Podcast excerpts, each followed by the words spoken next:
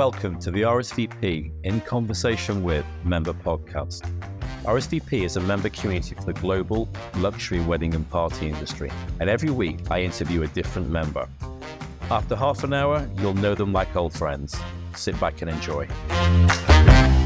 My guest today describes herself thus I grew up in the 1960s, making me one of the elders of the weddings and events industry in a leafy suburb of North Manchester, where I was brought up in a close knit Jewish family. From the age of eight, I attended a private girls' school, and funnily enough, James Lord was also a pupil at the boys' school across the road.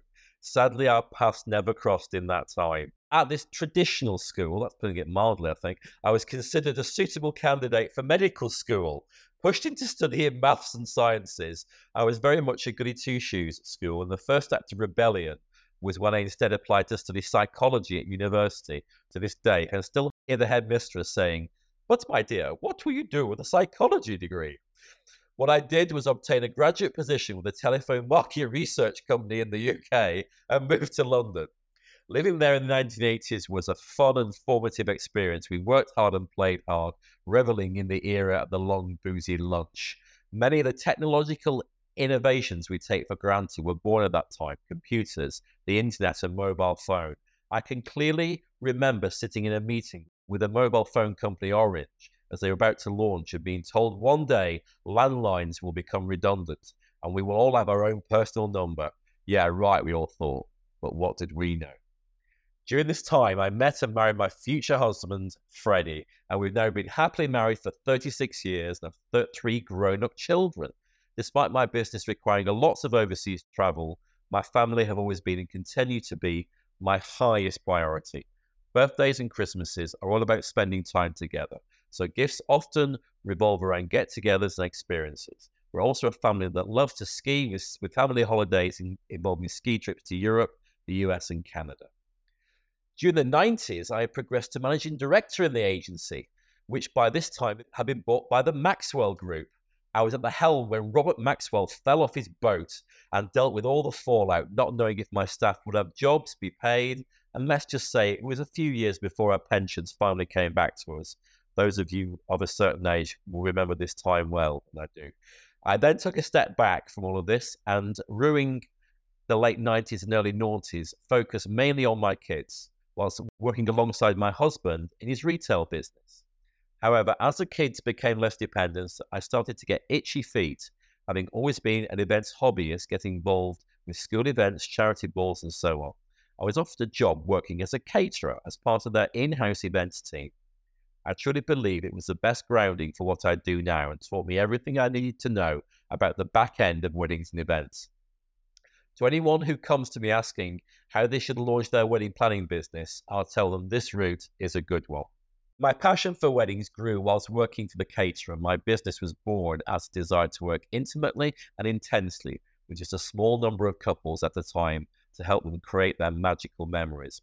I launched as an independent wedding planner, known at the time as Ritzy Events. The rebrand to Elegante by Michelle Jane came, came later. The next step was branching out into destination weddings, the first of which was exactly 10 years ago. I'd let you into a little secret. At first, I turned it down what did I know about planning a wedding in a foreign country with suppliers who spoke a different language? And maybe luckily the couple persisted. I took it on and have never looked back. Michelle, you can charge more for destination weddings. I've since worked hard on building relationships throughout Europe with venues and suppliers involving lots of international travel. 2022's business flight count was 35. These days, about 60% of my weddings are Jewish and interfaith Jewish. What I don't know about Jewish weddings and working with the Jewish community could have written on the back of a postage stamp. Jewish weddings are what I'm known for, particularly in the industry, but what I love is that I also attract couples who are not Jewish who are drawn to my style and my service. As a new business set up in later life, I am proud of what I've achieved and I'm a fierce champion of women in their 50s and older running businesses that require skills we couldn't even have imagined back in the 80s. We've come a long way from typewriters and fax machines. That said, building a successful destination wedding planning business hasn't happened overnight or easily. It's required sheer determination, hard work, education, and putting myself out there. Planning comes naturally to me, but learning how to build a new business in the 21st century required huge effort. It's all paid off, and this year has been more, my most successful ever. I consider myself hugely fortunate to have found a career that I'm so passionate about. It's work, but I love it. Welcome, Michelle Jacobs. Thank you, James. Delighted to be here. Okay, mm. so let's talk about mm. your childhood. and, In Bury. And my influence on it. yeah, my part of it. No, no, no, I didn't. How different it would have been.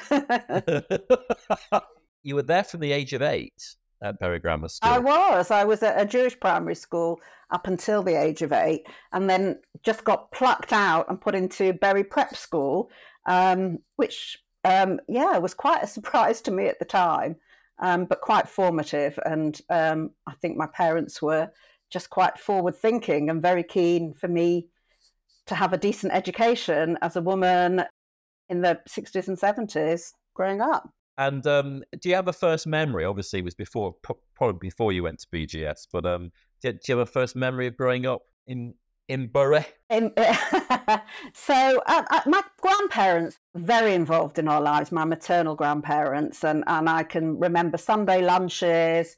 My my grandma's chips to this day still the best chips that I've ever had, and a really tra- traditional Jewish Sunday lunch of salt beef and, and chips and, and latkes, um, those sorts of things. So that's okay. what I remember that's, well. Uh, that, that's a real northern cuisine up there, isn't it? It really is sort of, you know, um, meat and two veg.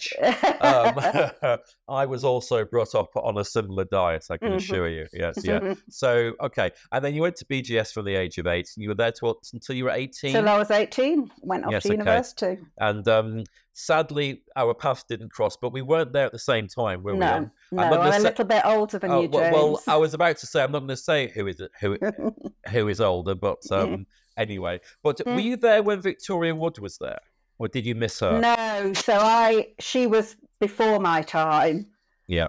Um yeah, she was before my time. Yeah. Now, as you are the only person I'll probably ever interview that also went to the same school as me, I. my, it's my claim to fame.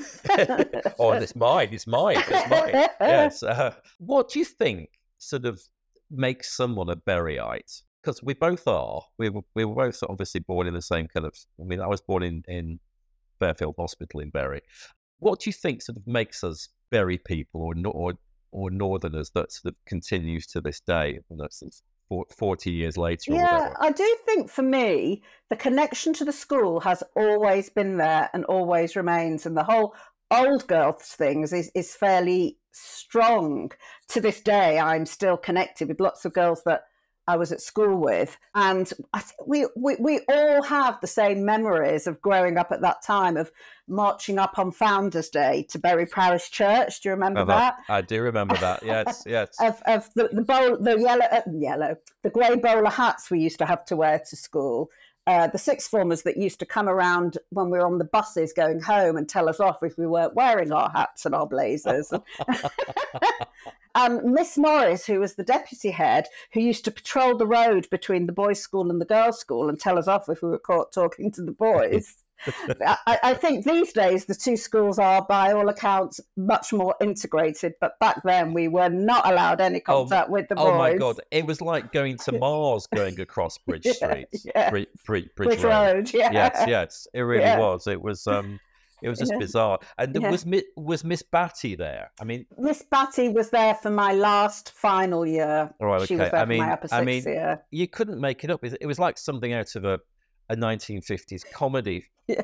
thing that involved a school. You know, there's headmistress called Miss Batty, and she bloody well was. I mean, I mean, yeah, it was just bizarre. Yeah, yeah I, I anyway. was through the Miss Lester era, who was All her right. predecessor, but okay. similar sort of, you know, stereotypical headmistress figure. Yes, yeah, okay, okay. Well, let's move on from reminiscing about um, the the industrial north in the, in the 1980s and 70s. So okay, we're all creative in this industry, and it, it's interesting that, that you came from the career that you did, but but but we are all creative, and so are you into music? Is do you have a favorite band, musician? It's not a huge thing for me. That's not to say I don't enjoy music, but it's not a passion for me. I would say. Okay. Um, okay. You know, back at school, I think it was the Bay City Rollers. now you are showing your age. The um, the um, and but is it maybe other art forms? Um, is it TV, film, architecture, art? You're you're drawing back to we're all creative so where do we draw our influences from? Yes correct uh, yes. yeah I, I, think for me um, you know always had an interest in in you know uh, the artist the impressionist but i think it is actually more about things like interior design and things like that and fashion yeah. that are more of a, an interest than than you know more of the what you might call the pure art forms. Okay okay. And do you have a favorite film or tv show or genre I have lots of a lot rom coms, real guilty pleasure. Do you have a favourite rom com or, oh, or favourite God. Fa- well, favourite half year, dozen? For, for, years, it was probably Dirty Dancing, and that's showing my age again. Um, but uh, anything, do you know? I think um, I've, you know, even before this career, I've always worked hard and had a strong work ethic. And when it comes to downtime, I like something that actually I don't have to use my brain for. So it really, it really is the sort of the films that you can just sit back, relax, watch, have a giggle, have a have a cry, and just feel quite glowing at the end. So yeah, okay. rom coms okay. are perfectly fit that genre you know, I would say, you know, going back years, one of the films that had the most impact on me, which probably many people haven't heard of, was Midnight Express. I remember that film has never ever left. Oh yes, me. yes. Um, I bet not tell you that we're going to go to Istanbul with RSVP next year. Sorry, Just... people would people will know that joke if if, yes. if, if, they've seen the movie. And Tur- Turkey is a very different place, I think, from when that's that was filmed. But yeah, no, that is um, it's an amazing film. Is Alan Parker, isn't it? And um, but yes, I mean it's um, if if you ever want to commit a crime, then see that film before you do it. I yes. think is probably the best good, good the best thing to say. yes, yes, okay. If you could choose from anything in the world, what would you eat? Probably Chinese. Um, oh, a great Chinese restaurant near to where we live. We always say that my kids were weaned on it, um, and is always the, the place to go for celebrations. So probably Chinese, but also given all the work that I do in Italy, Italian food okay. every day of the week. Okay. Wonderful. Mm. Okay. Mm. And imagine your house, you have a bar. In fact, you probably do have a bar in your house. And a great bar person is behind the bar, very hot. Uh, and and he or she is going to make you your best drink and, and, anything. What would it be? Gin and tonic every time. Um, any particular gin? I'm, I'm a, very straightforward girl. Give me a Tanqueray and tonic with a slice right. of lime, and I'm happy.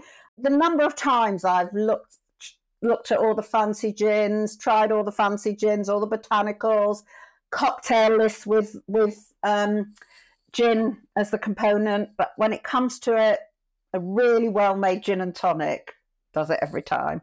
Fever Tree or Schweppes? Do you know what Schweppes?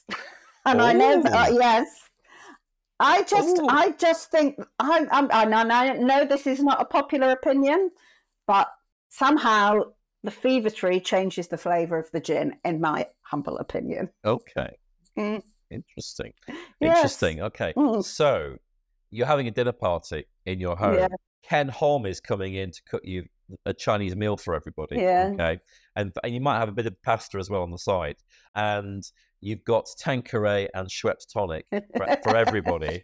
um, but if they, they, can have some Italian wine, I think. If you so, who do you have around the table? It can be anyone, alive or dead. This is your dream dinner party. Yeah. So you're going to ask me to choose somebody who who is a famous person that everybody's heard of. Not necessarily. Actually, um, my two favourites to have around my table are, and I know this sounds terribly cliched on both counts, is my family. Yeah. One and, and Friday night dinners have always been hugely important to me, the traditional Jewish Friday night dinner. But also my bestest friends, because during the wedding season, I really miss them and they know that I disappear for a few months and I don't even yep. speak to them. And then at this time of year, I start to put dates in the diary to see them all, and it's the best. It's like a homecoming. It's just wonderful. So those, well, that's that's my favorite, just to be in relaxed company with friends who really understand you and get you, and you can just have a real laugh with. That's really wonderful. That's really wonderful. So, after you do all your destination weddings, and I mean, I used to run a company doing them, and they are a killer. They absolutely are a killer. I know. What do you do after you've just come off the back of a few of them and you've absolutely killed yourself? Where where do you go to just just get away from it all? Well, after a few days in bed. Um, so um, this this year, and quite often we we have. Um, like a, a, the equivalent of a timeshare in La Manga in Spain, and it's like a home from home.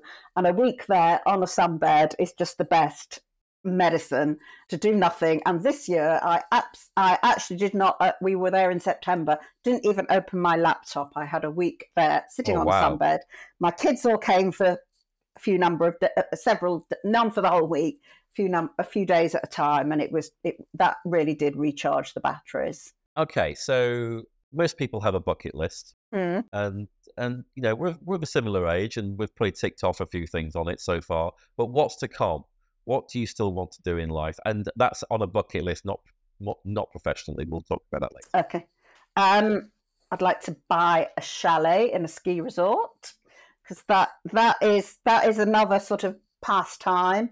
I, I, That's Not a good few as I used destination be. weddings. That not as fit as I used to be. So it, yeah, skiing doesn't come as naturally as it used to do. But back in the day, I was I was quite a good skier. So yeah, that's definitely on the bucket list. More traveling for traveling's sake rather than traveling because I'm jumping on a plane to do a destination wedding. Just to you know, people think it's such a glamorous thing, but you so rarely get to see masses. And I just would like to travel further afield than I do with my destination weddings. when you were a key skier, where was your place to go to, or or, or where's your fate, or maybe, just went to just once? when my kids were young, it was a real family thing, and we would ski at least twice during a ski season. And we would do one trip, usually over the Christmas New Year holiday, that was further afield. So we'd go to America or Canada. We've skied in Whistler, we've skied in Beaver Creek, Vail. Fabulous holidays. My kids still talk about them to this day. And then in the Easter holidays, we'd we'd ski in Europe, in mainly in France. Yeah, and and then we'd fit in weekends away as well if we could. So yeah, it was Right. great. Now, after a few sort of Tanquerays and Schweppes, You're never allowed to let me forget the Schweppes, are you? uh, yeah, James? no, I'm not. Um, and you, and you may have had maybe one one more than maybe you wanted, or well, well or, or you were able to consume. Does a special talent come out? Are you a singer or are you a dancer? Oh, absolutely not a singer. Uh, and I'm not sure that I'm a dancer these days, though. I don't know. The last RSVP in Madrid, I think I had gave it a good go. I, I, I seem to remember that. Yes, yes, yes, yes, yes. Yeah. What do you have a special talent that comes out even if you're not drunk? A bit, a bit of a card player, like a good game oh, of oh, cards. oh, right, yeah, okay. yeah. Yes, A bit of a casino. We've done that together as well, haven't we, as James? we did. no- yes. Yeah, yes. no, like a card game. I play bridge, which probably surprises quite a lot of people. That's something that requires a lot of brain power. Does does bridge? Mm, yeah, I've got a lot of brain yeah. power. Well- I went well- to Grammar School. Yeah, well, well, of course, absolutely. No, no, no, but I think I've only played bridge when I've been had some drinks inside me, so it's a sort of you know you Yeah. sort of deal from the wrong hand and things like that. anyway, lots of etiquette involved and lots of rules. No, Uh, it's, yes, it's yes. I've played bridge since we first got married, which i- it is years and years of experience. It's not like any other card game, but we also play all the fun card games as well that you do need to drink a lot for. yeah. And your husband is your partner, is he? Your bridge partner. Yes. Yes, yeah, yeah. So yeah, you so you, you have all the signs, sort of. You say a club, Yes. You know, two spades, you know, and and, and uh, it's usually why did you put that? okay, okay, okay. Well, I suppose Mm. after knowing him for 36 years, you've probably got them down to a pat now. yeah. in terms of- right, Are I'm- you saying we cheat? Well, no, no, I'm just saying that you, you seem to scratch your ear quite a lot, you know. Um, it's fine. Anyway, okay. Okay, now we all work in luxury in this industry, and, and luxury is actually a, a very personal thing. But what's your idea? For me, I think that the, the top thing that, that makes you stand out and excel is the level of a service that you provide. And, you know, you can have the most quote luxury product, luxury suppliers, but if the service isn't there, then it's it's not a luxury product. Yes. And and that's what we do in our business to set ourselves apart and make sure that the clients are getting that luxury experience when it comes to service. And in your personal life, are there, are there any brands or services or experiences that you you think, well, okay, that's luxury. I'm I'm able to enjoy that. I've made it. That adds to the quality of my life. I think it's I I notice it most when I go and stay in hotels, um, and I, I, I see it more in in the hotels. They may be beautiful, and uh, but when they've paid the real attention to the service, everybody in the hotel, from you know the person that welcomes you on the door, the person that brings your luggage up to your room, all the way to the top, that's when you notice, I think, that that's a real luxury product. And yeah, I was in Sorrento this weekend in a luxury hotel, family owned, and you could just see it with every single member of staff. Um, and I think it is something in Italy that they they value that hospitality role, and therefore they will train people uh, in a way that perhaps we don't always do in here in the UK to make them understand that they they are valued and it's it, it, it's a really good profession a really good vocation really good job and you see that in the level of the service so yeah i think in maybe it's because of the industry i'm in but uh, in hospitality you, In ten years' time, you will um, retired retired. Okay. Um, yes. Yes. Okay. Well, I- that, I'm that's it. i'm not i'm not saying that i'm ready to retire yet but um what we do is very very full on and i feel like i do I, I, I do sacrifice things time with friends and family during the wedding season and i love it i, I really do enjoy it um, but i like to think in 10 years time i will be taking it easier than i do now i still have goals in my business and i still want to grow it even more and i still have plans and projects in mind. So I'm not going anywhere yet.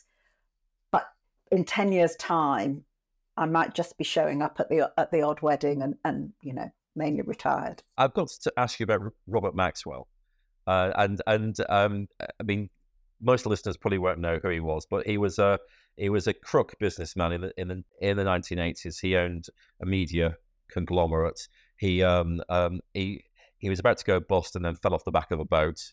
I mean, um, Always pushed or or or, or was pushed or, or jumped, or jumped. no one really knows. And and and and sadly, his his daughter's been involved in all kinds of shenanigans recently, but we but, but we don't need to, to to go into that. But um, and then he discovered sort of that there was no money in the kitty, and he'd been stealing from pension funds, things like that. But did you ever meet him? no, I didn't meet him. I met his sons. Uh, so he he was the owner of Mirror Group newspapers, Yeah. and he bought a market research group that was called AGB, and that became part of the empire. So we were we were quite removed. We worked quite closely with the market research team at Mirror Okay. Group newspapers, um, but not so much directly with him. But uh, yeah, Okay, no, it was a, it, I mean, it was a big news story anyway in, in the early in the early nineties anyway. Okay, and I mean, I guess this isn't Robert Maxwell, but um, who has influenced you in life, and what's the best piece of advice you've ever been given? Uh, work, work to live, not live to work, was a great piece of advice. And I can't remember who gave me that. I think it's quite a, a common expression. I don't think I've got that balance right. It, I mean, eh, yes, I mean, it depends if you're an employer or an employee. I think, Mm, yes. Because if you have your own business, that is your is most of your life. So it's it's it's an an interesting phase that because yes, I mean, I heard that thirty odd years ago, but then again, I was an employee in in a small accounts division of a of a company that sold fort, forklift trucks. You know, so and and everyone was a was a machine. It was was part of the machine. So Yeah. but and the the, the owner of the business was a guy in Sweden, you know, who owned God knows how many different companies. So it's it's an interesting sort of phrase that I think Yeah.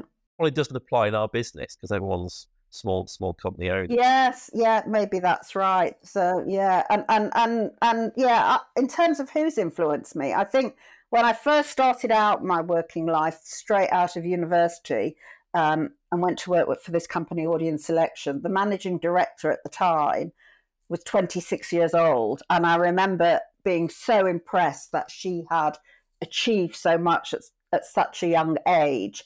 And she she inspired me, I think, from that time onwards. And I've even I've, I've always been very fiercely ambitious to be the best at what I am doing at that time. So I think she was quite inspirational. Um, and the other thing I haven't told you is that that my husband was a body shop franchisee, as in Anita and, and Gordon oh, yes. and uh-huh. they uh-huh. were, I think, hugely. I did meet them on several occasions, and they were hugely um, inspirational to to both of us. And one of the things that Gordon said was that you know life is a journey, and people come and go in your life and things happen in your life. And now that I've got to the stage where I am, I've realized that is exactly the, the case. You don't sort of come out of university these days and do the same thing for the rest of your life. You, you yeah. have to evolve. Life is a journey. You have to evolve with the circumstances that are thrown at you. Let's turn to the negative things. What frustrates you? What irritates you?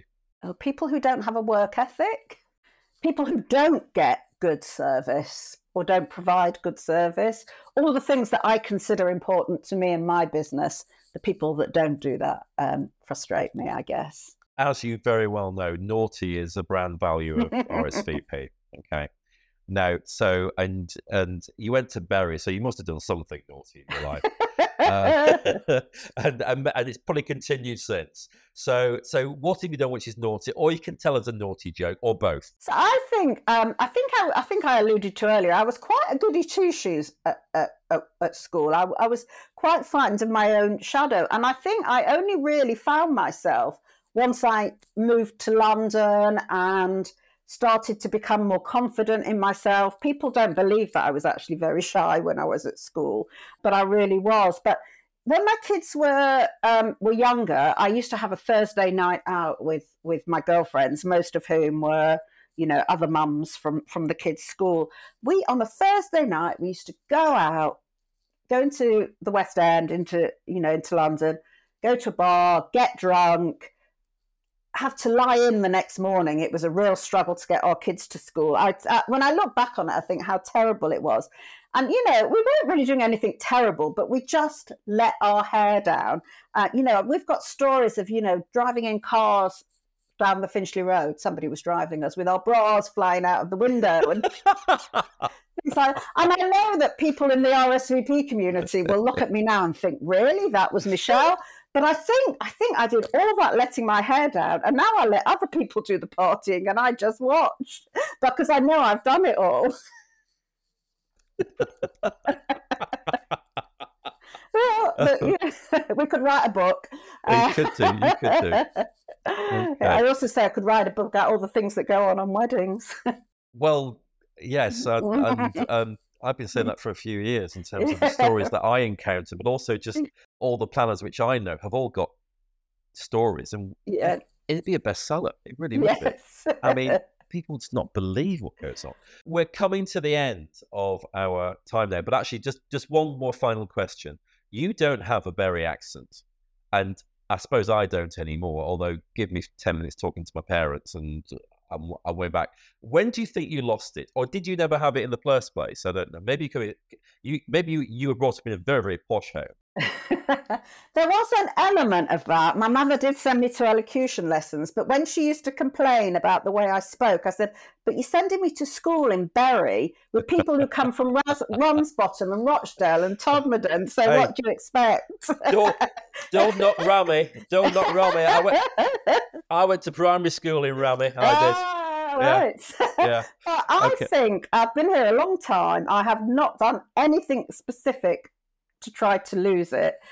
But yeah, I just think I, I, think it has gone. Having said that, people meet me for the first time and do pick up that I'm northern. I think there's still a twang there. Me as well. Me as well. Yeah, and, and I've been in London for 30 years now. Yeah, the same. Yeah. Okay, we are nearly at the end of our time together. A very enjoyable half an hour. So Thank you, Michelle Jacobs, a fellow old Clavian, a downhill ski racer, Little Miss Schweppes, topless Finchley Road driver, and in the spirit of dirty dancing, you're having the time of your life. Thank you so much. Thank you, James. Thank you for listening. If you wish to join RSVP, please go to the website rsvp.club or email me, james at rsvp.club. Our next large event is in Istanbul in April 2024. See you all next week.